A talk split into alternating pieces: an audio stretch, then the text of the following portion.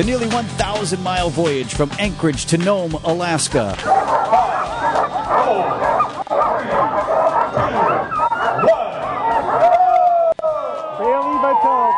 Sound for the ceremonial start this week. The huge journey underway with a record few mushers in the field this year. Just over 30 sled dog teams making the trek for about another week or so. Sled dog expert Susan Susan Kim is live with us this morning. no? Are you not a sled dog expert? no. I didn't even get it right. I told Eric you covered the Iditarod when you were, I guess let's back up. You spent the first part of your career in Alaska in both Juneau Fantastic. and Anchorage, right?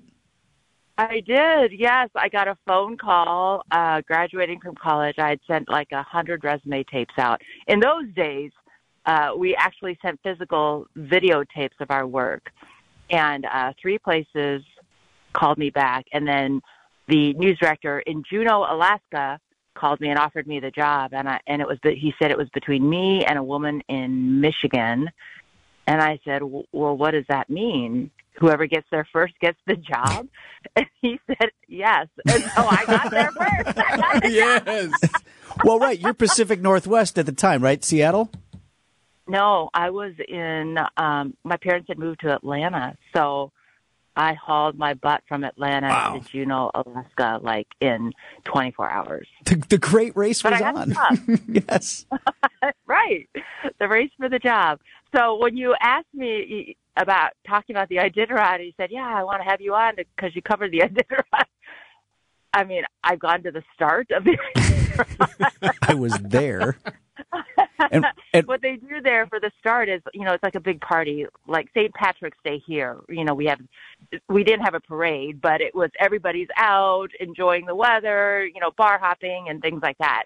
And then they have the ceremonial start, and everyone comes out, and it's really, you know, it's a really fun thing to be there, and uh, a lot of energy. So that was the big thing to do in Anchorage, Alaska, and um, so yeah, I was there for that. So is the, is the whole state involved on this, Susan? Are they like on pins and needles throughout the entire race and journey? Are they following very Yeah. closely? Yeah, I mean, I would say that um, everyone around the state is really excited about the Iditarod. It's really um, a fun thing to watch and to hear from the mushers. The mushers are like stars, and uh, classrooms are following. But it was a lot harder then um, because we didn't have, you know, the cell phones and internet like we did we do now. So we had a reporter out actually following along, like following uh, teams along the trail, along that thousand mile trail. It wasn't we couldn't FaceTime. And I was looking, it was fun for me to watch. Go to iditarod.com right now, and they have videos and they have crews along the way, and you can watch uh, interviews with the mushers at places. They have actual cameras all over the place. So it was fun to kind of go down memory lane that way, but we didn't have any of that stuff. The So you reporter were- that we had covering, like, actually camped out in places or uh, stayed at little, you know, I think they stayed at little houses along the way. I don't remember.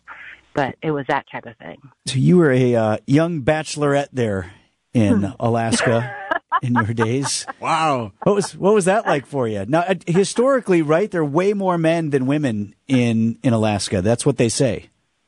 You just want me to tell people. I want you to say, lot of them. tell the tell the line.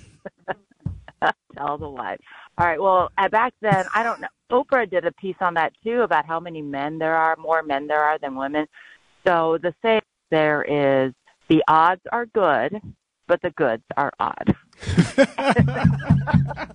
So there are plenty of dudes, but not quite sure what you're going to get. That was back in the '90s. I, I know that's like my one of my favorite lines of uh, of yours, right? Like you always like bring that up. because it's it's a fascinating line. So uh, I'm also curious about what it was like living there in, with with the light, with the you know with it light Oh, all yeah. summer and then dark after that. How did you adjust to that? Yeah. Well, you know, you're right out of college, so everything is just fun. Um, and Alaska has a lot of oil companies. I don't know if they have as many now as they did then. So this is back in the 90s, early 90s. And, um, you know, Arco, BP, all these companies had uh, big offices in Alaska, and so they all sent their young engineers, all the college graduates, got sent to Alaska. So it was actually really fun because it was a lot of young people just running around, staying up all night, playing softball, doing whatever, you know, in the summer. In the winter, we had a lot of darkness. It was dark uh, for a long time during the day. So that was hard, but, you know, we just made do. I mean, we just did whatever you do here. But I will say that when I got to Milwaukee, um, it was like March, my first time in Milwaukee in March, and I was surprised at how cold it was compared to Alaska because we don't have the we didn't have as much wind in Anchorage, and so that wind is really you know can be cold. Listen to me complaining about my weather, but, but I, I was surprised to be coming from Alaska to Milwaukee and thinking how cold it was. How about the, that? The goods aren't odd here in Milwaukee. Bullseye. No, the goods were very nice. I met my husband here. So. That's one good. Anyway, he's all right. You got one. All right. Well, uh, if it took the Iditarod to get you to come on the show this morning, totally worth it. Well, it was so fun to talk to you. I hope people were interested in learning about Alaska. I don't know. Uh, From you, they were. Absolutely. Yeah. And uh, good luck to your Kettle Moraine Lasers tonight in the uh, sectional semifinal. Oh, thank you. Yes, Kenosha Indian Trail tonight, so All right. it should be fun. No, we'll be rooting for you. 728, Susan All right. Kim from Bye, Susan. TMJ4 News. Just clicking over to 729 now on Wisconsin's Morning News. Check